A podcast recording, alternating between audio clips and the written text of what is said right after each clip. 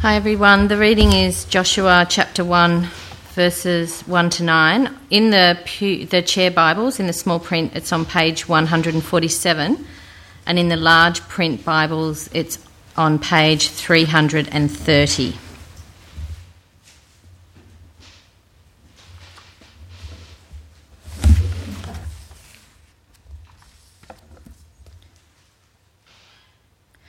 After the death of Moses, the servant of the Lord, the Lord said to Joshua, son of Nun, Moses' aide, Moses, my servant, is dead.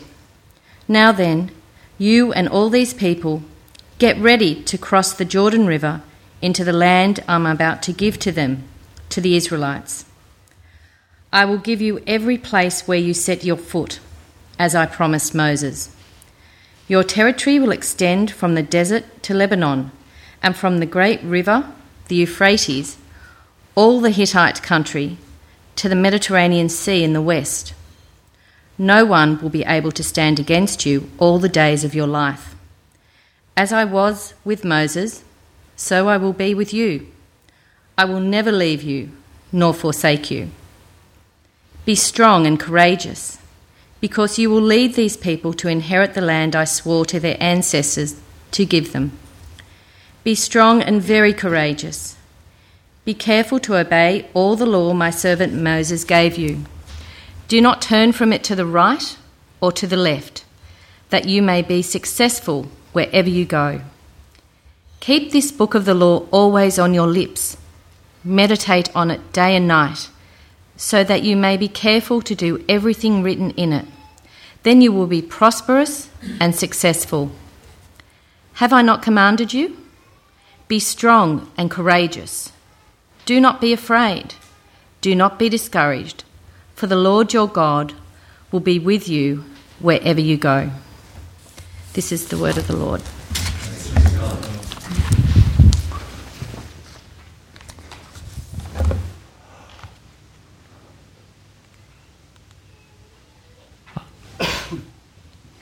Well, good morning. My name is Tom. I'm one of the pastors at St Andrews, Roseville, and uh, I understand you guys have been going through a series on transitions uh, because you guys are going through a period of transition from one rector to another, and we at St Andrews have also recently gone through that transition as well. So it's good to sort of compare notes, and more importantly, to hear what God has to say about those things. Now, Stu Holman been, has been here for the last couple of weeks, and he's been showing you a couple of examples of transitions of leadership in the Bible. And today we're going to see another transition of leadership in the Bible. And this time, of course, it's going to be transitioning from Moses to his protege, Joshua. And we'll see that in today's passage, God will say three things to us. First of all, he'll say, In your time of transition, don't worry, because I will continue with you. He'll also say, In your time of transition, I want you to keep moving forward into the promised land. And lastly, he'll say, As you go into the promised land in this time of transition, I want you to grow inwardly a love for God and a love for his people. Right? So continue, forward, and also inward. Let's look at each of these in turn. Continue. Now, put up your hands if you remember this movie. Uh, some of the yeah, more mature of us. um, I love this movie when I was young. Uh, Charlton Heston, of course, is Moses, and the movie is The Ten Commandments. And off to the side there, you see his little sidekick, Joshua. So let's see what the Bible has to say in verses 1 through to 2. It says this after the death of Moses, the servant of the Lord, the Lord said to Joshua, son of Nun, Moses' aide, Moses, my servant, is dead. Now then, you and all these people get ready to cross the Jordan River into the land I'm about to give to them, to the Israelites. The first thing that God says to Joshua and the people is, Moses, my servant, is dead. Now, pretty simple sentence, half a verse, but these words are very weighty, aren't they? Because who is this guy Moses? See, Moses wasn't just any servant of God. God had thousands of servants. The whole nation of Israel was his servant. Moses was a leader of God's people. And not just any leader, a really special, great leader. You see, back long, long, long time ago, when Moses was born, he was born under very odd circumstances. The Pharaoh wanted to kill all of the Jewish boys that age. But Moses was saved by being put into a basket and into the river. So he was saved.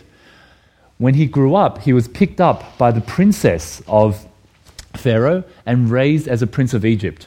He had all the power, the education, the upbringing of a prince of Egypt. And there he was for a long time. But after a while, he got exiled. And he got exiled and went into to, uh, to the land. And he actually was called by God to go back to Egypt to then deliver his people. But not just to deliver his people, say, oh, please, Pharaoh, let my people go, which he did, but God used Moses to do amazing things. God used Moses to um, bring about the ten plagues. Ten plagues, there you go. Now remember the ten plagues, there's, ten of them, but um, there was flies, there was gnats, the river turned to blood. Uh, of course, ultimately, the death of the firstborn in each household. God used Moses to bring down those plagues on his people. And when they finally left, what happened then was uh, he led them to a Red Sea, and as he was crossing the Red Sea, God used Moses to part the waters of the Red Sea so the Israelites could go through. And when they had gone through, God used Moses to close over the waters so that the pursuing Egyptian armies were killed. God used Moses to do that. And when afterwards, God actually went, took them to a place called Sinai, a big mountain with fire at the top. People were scared to even approach God. And God called Moses up into Sinai and gave him the Ten Commandments themselves, a way to live with God. God used Moses for that. And when the people finally got to the Jordan River and were about to cross into the promised land, and they said, No, there's too many scary people there, 10 spies came back and said, We're not going to go. Two came back, Caleb and Joshua, said, Yes, we can go with God's help. God made them do, uh, uh, God made them go into wilderness for 40 years. And during that time, God used Moses to, give, to keep these guys alive. He gave them quail from heaven, manna from heaven, water from a rock. He made sure their shoes and their, their clothes didn't wear out for 40 years. God did all those things through Moses. Moses was a, was a servant of God, yes, but a great servant of God, a leader of God's people, the way that God had rescued his people. And now, at the beginning of the book of Joshua, Moses is dead. How would Israel survive? How would they cope? How does, the, how does the book of Joshua deal with this? Well, to be sure, in Deuteronomy, there's a lot made of Moses' death. But here in the book of Joshua, it says, Moses, my servant, is dead.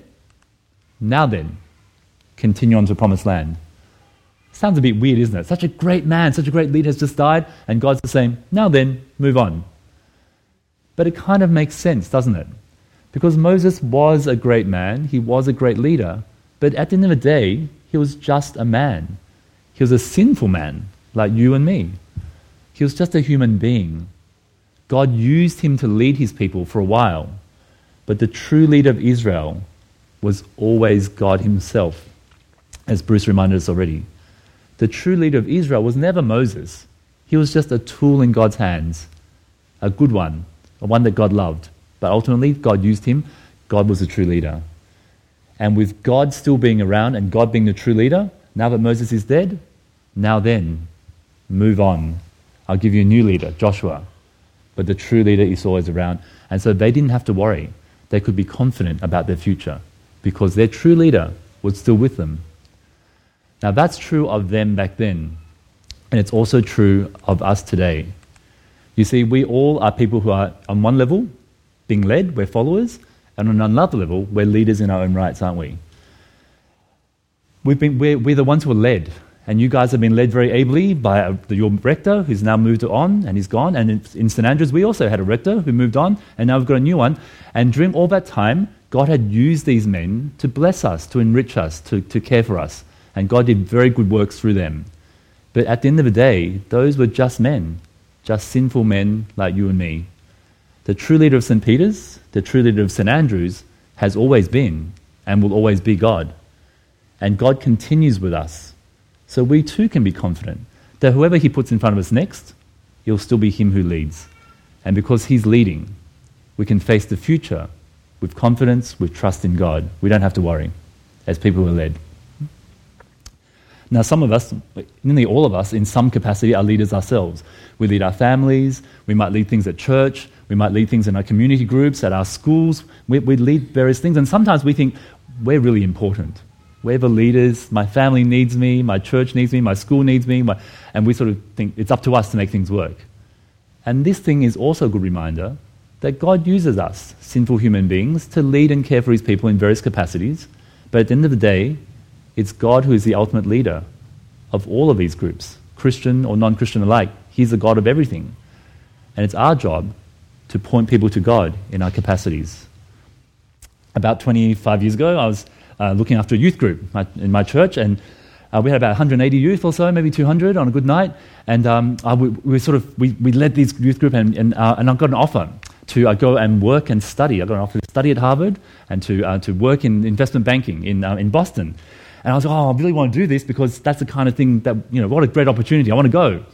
But then I sort of thought, I felt a bit of a, a tug because, well, I'm going to have to leave my youth group. And, you know, I'm, I'm responsible here. You know, so many things depend on me. If I go, what will happen to the youth group? And so I went off and talked to a pastor from another church uh, just to sort of keep it on the lowdown. And I said to this guy, you know, I've got this, I've got this dilemma. I've got this great opportunity in Boston, but I was like doing so much stuff at youth group. What can I do? And he just looked at me and said, Who do you think you are? Jesus? I thought, Oh, you're very pastoral, aren't you? but he had a point, didn't he? You see, sure, God used me to do various things in this youth group, and it was, it was a sort of important role. But at the end of the day, I wasn't the youth group leader. God was the youth group leader. And if I went, would it really matter? God used me in the past. God will use somebody else next. God was always one in charge. And so therefore I could go. And I did go. And in fact, I went. Three years later, came back. Youth group was better without me. So, so it just turns out, always trust God, never trust a human being. So whether we're the leader and we feel indispensable, well, we're not. God's in charge. Whether we feel we're the ones being led and somehow we feel a vacuum because our leaders have left, don't. Because the leader is God and he'll always be with us. We can take confidence in that at St. Andrews and also here at St. Peter's as well. That's the first thing. The second thing is he says to um, Joshua, I want you to continue with me, but I want you to move forward into the promised land. And we'll see this in verses 3 to 6. In verse 3, it says, I will give you every place where you set your foot, as I promised. Your territory will extend to the desert to Lebanon, from the great river Euphrates, or the Hittite country, to the Mediterranean Sea in the west. No one will be able to stand against you all the days of your life. As I was with Moses, so I will be with you. I will never leave you nor forsake you. Be strong and courageous, because you will lead these people to inherit the land I swore to their ancestors to give them. You see, God says to Joshua, What I want you to do now is I want you to go forward, forward into the promised land. Now, to understand that, we have to remember a long, long time ago, God's made a promise to a guy called Abram, or Abraham later on. And he promised Abraham three things. He said, I'll make you your people many, I'll make you the blessing of the world. The world I will bless the world through you. And also, I will give you a land. And so Abraham's family was sort of heading towards this land, and they hit a bit of a pit stop. Uh, they, they got stuck in Egypt for 400 years, being slaves. And finally, God raised up Moses to bring them out of Egypt towards the promised land in Canaan. Now, the Canaan was going to be fantastic, a land flowing with milk and honey. It was going to be where God's people could find their own country, their own land, and worship God and honor God. But things didn't really turn out that way, did they? I mean, from our knowledge of the rest of the Bible, we know that when they got into to the, the, the promised land, it was okay, but it wasn't perfect. And they were supposed to wipe out the other nations, but they didn't do it. And the Israelites themselves started disobeying God, and the Israelites themselves started to, to worship the gods of the other people of the land, and they themselves weren't perfect, the land wasn't perfect, and the whole thing sort of fell apart. It got a bit better towards the kings, but then afterwards they even got exiled from the land itself. And that was the journey of deliverance from Egypt to Canaan. It was good, but it wasn't perfect because the land wasn't perfect, and the Israelites weren't perfect themselves. But that's okay, because in the Bible scheme of things, this is just a shadow of a true journey, of a true deliverance to come to God's people. You see, the true journey that it reflects is actually the, the, all Christians' journeys from this earth to our promised land, heaven. And heaven will be perfect, and we will be perfect when we get there. They were to go through, to go to this land with swords and shields and, I guess today, guns and bombs and tanks and occupy the land. That's not our mission. Our mission is to go to heaven, but on the way there, take as many people as we can with us. We have to be unleashed for this mission. That's the heartbeat of a church to go to the promised land and bring people with us. We're all familiar that Jesus says to his disciples in Matthew 28 Therefore, go and make disciples of all nations, baptizing them in the name of the Father, the Son, and the Holy Spirit, and teaching them to obey everything I have commanded you, and surely I'm with you always to the very end of the age. We had to go to heaven, but make disciples on the way there. Now, there's a story, Madagascar. I don't know who's actually watched this movie. Yeah, quite a few of you. Okay, I have to admit that I have not even yet watched it, but my kids tell me about it, and also um, tell me about the story. And also, I've read the Wikipedia uh, synopsis, so I know what I know what I'm talking about. Trust me. Uh, in this in this Madagascar story, uh, there's these animals from Africa, and they're actually in a zoo in New York City. And, and they, they're there, and it's really good in this zoo, right? They're, they're there, they get free square meals a day, they don't have to worry about the predators. Uh, little kids come and you know, take selfies with them in the background. Uh, it's wonderful there, it's safe. But then one day the zebra realizes wait a minute, this is nice, but it's not what we were made for. We are, we are wild animals. We need to be out in the wild. We need to be going to, to places which are dangerous, so we have to fend for our lives and, and find our own food. We were, we're in a cage but we're made to be unleashed to be in the wild. And this is kind of a little like the church, isn't it? See, we're like that. We come to church on a Sunday and we have a nice little cage. It's got lights, it's got comfortable chairs. Your chairs are more comfortable than ours, by the way. Uh, and we come here and we've got a little PowerPoint presentation. Someone leads us to sing, someone gives a talk, and it's kind of nice. And these things are important. These things are good. We should do that. Right? We need to read the Bible, we need to worship God. But that's not all we were made for. We were born to be wild. We're born to be unleashed. We're supposed to go into Canaan, go into promised land, and taking people with us, not just stuck in our nice little cages all the time. There's a, there's a book that all the leaders at St. Andrews have been reading. It's called um, Letters to Churches. And inside this, a pastor called Alan Hirsch says, In so many churches, the mission of a church has actually become the maintenance of the institution itself. Ouch.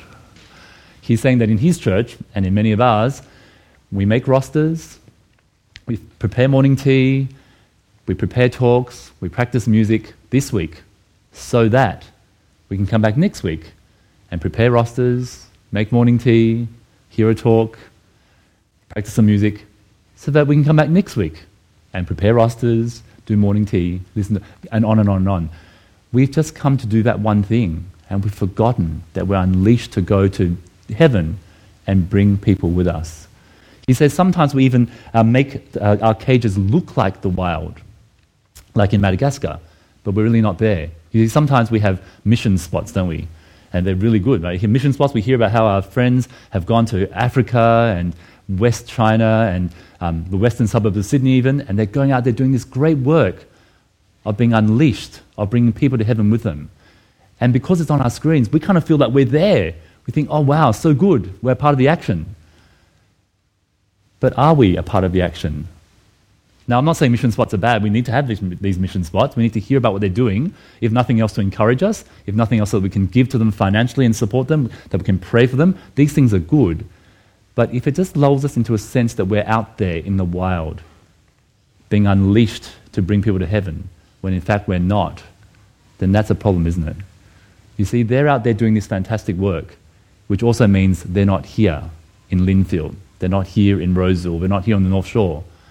And it should be okay because we're here on the North Shore. But it's only okay if while they're doing their work out there, we're doing our work here, being unleashed for God to bring people to heaven with us as we go. The real question is, are we? Another pastor called Francis Chan in the same book says this Church, the answer is not to build a bigger and nicer cages, nor is it to renovate the cage to look more like the wild. It is time to open the cage, remind the animals of their God given instincts and capabilities, and release them into the world. To go to the promised land, to go to heaven, and bring people with us. Now, God is actually doing this right now as we speak. In the same book, we hear some crazy statistics come out. In East Asia, actually in a province of China, they had a three year plan with a whole bunch of churches to plant 200 churches. They had a three year plan to do that. They planted 360 churches in just six months. They need a new plan. That's happening in West, West China. In Latin America, during the persecution of the churches, of Christians, they grew from 235 churches to 4,000 in that same time of persecution in Latin America. God is unleashing his people they're going out. In India, and I read this line like 10 times, in 2001, they planted a new church every 24 hours. Now, we know the Japanese can build a McDonald's in 24 hours, but these Indians were building a church every, planting a church every 24 hours. Now, even if that statistic is wrong, even if they built every second day, that is still crazy. God is actually moving, unleashing his people, bringing people to heaven with them as they go. Now, I know some of you are sitting there thinking, yeah, you know, that stuff is for these sort of unreached kind of parts of the world, uh, sort of more exotic locations. Oh, no, let's think again, because there's a guy called Tim Keller who's in New York City. And he noticed that in New York City in, 2000 and, uh, so in 1989, there was 1% of the people who lived in New York City were a part of a gospel centered church. By the grace of God, by the work of Redeemer Presbyterian Church and many other churches like them, this number got raised to 5% in 2016. 5% of New York City now goes to a Bible believing church. And if this continues to grow as God wills, in 2026, 15% of New York City will go to a Bible believing, gospel centered church. 15%. And the demographers call this a tipping point. Once you have 15% of a population, society starts listening to you. You start to move the agenda of a city. So can you imagine New York City, a place that is sort of being tipped over by these Christians? They start being compassionate towards each other, they start being honest, they start being uh, real. This can be a real blessing to New York City. See, it's not just in those exotic parts of town, it's actually in cities just like ours, like Sydney. Now, I know some of you are thinking, yeah, that's New York, that's still very far away. Well, let me tell you about Chatswood. Just two suburbs over in that direction. In the last four years, God has been doing stuff, and there's been four churches, at least that I know of, that have been planted in Chatswood. A church called Mosaic, a church called Grace City Church, another one called The Chapel, and one called Redeemer City Church, which I helped set up when I was with um, another church. See, God's moving just next door in Chatswood, a little mini city of Chatswood. God's doing his work, unleashing his people, bringing people to heaven with them as they go. Now, just in case you're thinking it's all outside these walls, it's not. Because as you all know, with the last couple of years we had the hub, which St Andrews and St Peter's have been a part of, and we had five churches come together, and we had 200 kids attend last year, and more this year, by the grace of God, of which 80 last year had never been to church before. God's using us to be a part of this movement. And also, some people from St. Peter's and also St. Andrews um, in the youth area, they went and did United last year. 13 churches got together, 686 youth went to the concourse to hear about God, of which 200 of them had never been to church before. See, God is actually even moving in our midst. So praise God for that. The only question for us is, as adults, will we be a part of this? As a church and also as individuals, will we go where the, our kids and our youth have already gone? Will we go where our brothers and sisters in Christ all around the world, all around Sydney, have gone? See, God is bringing his people to heaven and bringing people along with them. Will we be a part of this movement? Will we go forward with God even at a time of transition? Okay, lastly, he's going to be with them moving forward. He now asks them to grow inwardly as they move forward. Let's read about this in verse 7 through 9. It says this Be strong and very courageous. Be careful to obey the law my servant Moses gave you. Do not turn from it to the right or to the left, that you may be successful wherever you go. Keep this book of law always on your lips. Meditate on it day and night so that you may be careful to do everything written in it. Then you will be prosperous and successful. Have I not commanded you? Be strong and courageous. Do not be afraid. Do not be discouraged, for the Lord your God will be with you wherever you go. He says to the people of Israel, when you go into the promised land, don't just be like any other country. Don't become like the people of the land, but meditate on my law daily, obey my law, every single letter of it, so that you don't become like those guys you've conquered. So you don't become just another occupying army. Stick with me.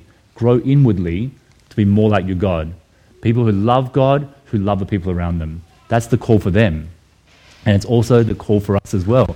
You see, as Christians, we might be doing a lot of stuff, a lot of ministry, a lot of work for God, but sometimes, it happens to me as well, we forget God, don't we, in the midst of our busyness for church. We do all this stuff for God and we haven't prayed, we haven't read the Bible, we haven't spent some time with God for a while.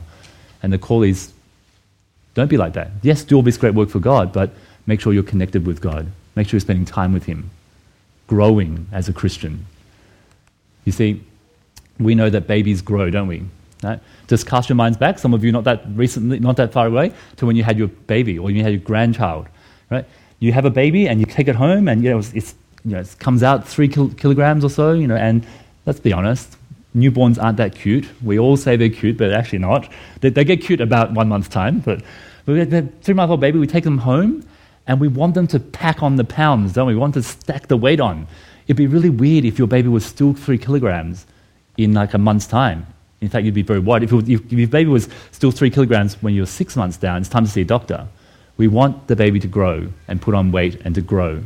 We want our kids to go to school, kindergarten, first grade, second grade, all the way to sixth grade. We want our high schools to go from seven, year seven, year eight, year nine, year 12. We want our guys to go to university and go uh, first year, second year, third year, fourth year, fifth year, sixth year if you do medicine. Uh, we don't want to go first year, second year, change degree. First year, second year, change degree. As a lot of them are doing, but let me assure you, they do actually graduate at some point. Uh, we want them to grow. And we start our jobs as apprentices or graduates, and when we sort of work our way up the food chain, generally speaking, not always, but we, we expect them to grow. Now, here's the thing what about our Christian life? In every other area of life, we expect growth. What about our Christian life? Some of us, we've been at church for four months, four years, 14 years, 40 years. Have we been growing in that time? Do we know God's law? Do we know the Bible better than we did 40 years ago?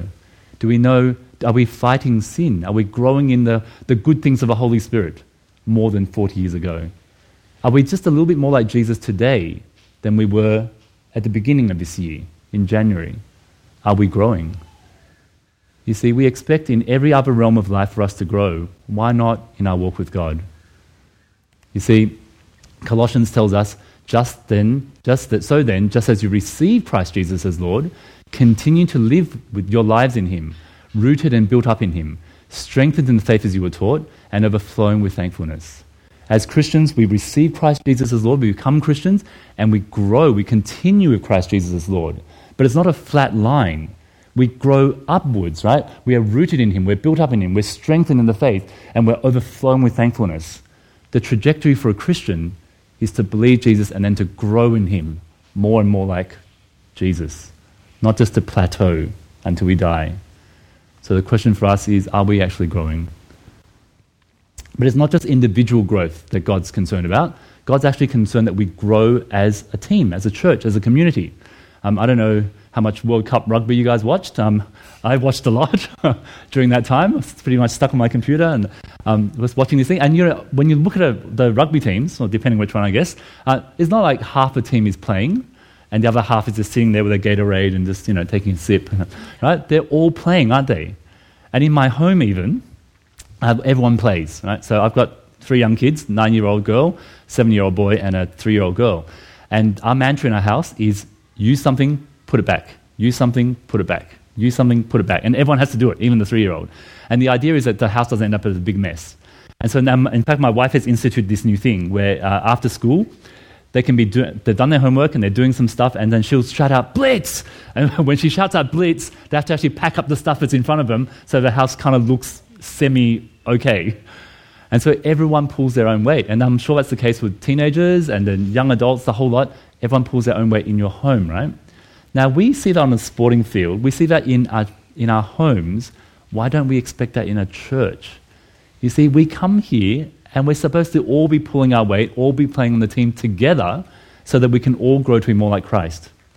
You see, in Ephesians 4, it says this So Christ himself gave us the apostles, the prophets, the evangelists, the pastors, and the teachers to do all the work? No. To equip his people for works of service, so that the body of Christ may be built up until we all reach unity in the faith and in the knowledge of the Son of God and become mature, attaining to the whole measure and the fullness of Christ. You see, our leaders are here to equip us so that we can do the work, and the work we do is to help each other grow to be more like Christ. And as we all become more like Christ, we find unity, we become one. So it's not just the work of the leaders, it's all of us to do the work. They're supposed to equip us but we're supposed to be doing the work. Just like on the rugby team, just like at my home during pack up time, we all do the work together. True of rugby, true of home, true of church. We're all supposed to grow together. Okay, and lastly, um, in this book, this, this, pastor Chan says, you know, you send a kid to Harvard for four years, you expect him to be some sort of CEO in, a, you know, 10 years or 20 years' time, right? And we, we same thing for us, right? We send our kids to uni, uh, to, to Harvard, to Cambridge, to Club Mac over there, beautiful Club Mac, Macquarie University. And we expect them to come out and we expect them to get a job and to, get some sort of position of responsibility. We don't expect them to come out and sort of flip burgers for the rest of their lives. Now, there's nothing wrong with flipping burgers. You just don't need a degree to do it. Right? We sort of expect them to take ownership of their lives, their careers, and to sort of give back to society. Now, that's true of our, our youth and our young adults. It's also true of us as well. As we come to church for longer, four years, 14 years, 40 years, then we should be taking up more and more responsibility in our own church family, shouldn't we? Now, I'm not saying we all have to stand up here and give a talk, and we all have to organize the rosters. We all have different gifts from God. But we should be ones praying more for each other. We should be taking more ownership. We should be wanting to see people come to Jesus grow.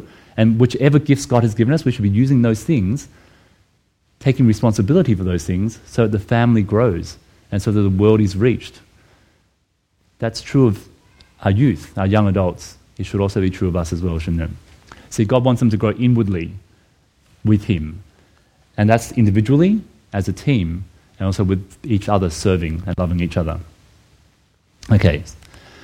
Now I know, as I've been speaking, some of you have been sitting there going, oh my gosh, so much work, so much work, so much to change in my life, so much to change in my church. Yeah, and if you're feeling tired, just listening to this stuff. And don't worry, I feel tired, just, I had to prepare this talk, right? I was feeling tired. But the amazing thing about this, of course, is the strength doesn't come from these Israelites. You see, these are, these are nomads at, the point, at this point. They're wandering around the wilderness and they're about to attack fortified cities with economies, with research and development areas to get better shields and better swords, with irrigation, the whole lot. These guys aren't going to win. They're going to lose. They're going to go in there and get smashed. But God says, don't worry. Go into the promised land. You'll be okay. Why? Be strong and courageous, for the Lord your God will be with you wherever you go. They're not going to win because of their effort or their talent or their skill or their passion. They're going to win because God's with them. And centuries later, a guy that you might have heard of, Jesus, he said these words I am the vine and you are the branches. If you remain in me and I in you, you'll bear much fruit. Apart from me, you can do nothing. We're supposed to be doing all these fantastic works as well, but our power source isn't ourselves, isn't our talents, isn't our gifts, our passions. Our power source is Jesus himself. You see, I have a branch here. It's a pretty sad looking branch. Don't tell my wife, I just cut off the tree this morning. What's wrong with this branch? Well, it's dead, right? It's, it's off the tree, it's not connected to a tree anymore. And, it, and do you think we could actually make this thing bear fruit? I'm looking around this room, I'm thinking, yeah, there's some pretty clever people in here. If we put our mind to it, I'm sure we could make this branch bear fruit. Couldn't we? Well, of course not. Even if we study for the next hour, even if we study for the next week, this thing will never bear fruit because it's not connected to a tree. Now, I understand this frangipani, don't worry. I know. I'm right. But let's just say, we thought, well, you know what? Let's, um, let's, let's attach a fruit to it. Yeah, there you go. This will, we're going to bear fruit. So we're going to attach a fruit to it, and it's pretty good. Looks like we're bearing fruit. But you know, when the wind changes, oh gosh, boom, there you go. It proves it to be fake fruit. And that's what Jesus is saying. If you're not connected to the tree, you can never bear fruit. It can be fake fruit. You might look religious, you might look like a moral person, but at the end of the day, it's just fake fruit, and sooner or later, it'll be shown up for what it is fake fruit. And so his encouragement to us is always, in our walk with him forward, always keep him growing, growing him inside us inwardly as well. Don't be bearing fake fruit, be bearing real fruit. You see, these guys had a guy, had a leader called Joshua. They'd just lost Moses. He got a new leader called Joshua, whose name means Yahweh saves. And he was going to take them forward into the promised land and help them to grow inwardly with God. But the promised land wasn't perfect, and neither were they. Centuries later, we have a guy, a leader called Jesus. And his name means Yahweh saves. And he's going, calling us to our own promised land, heaven.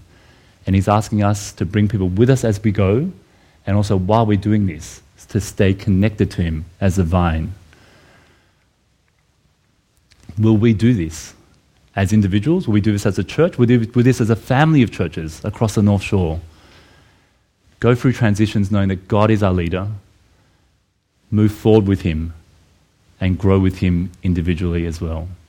My prayer is it will happen at St. Peter's, it will happen at St. Andrew's, and every other church across Sydney and the world. Amen.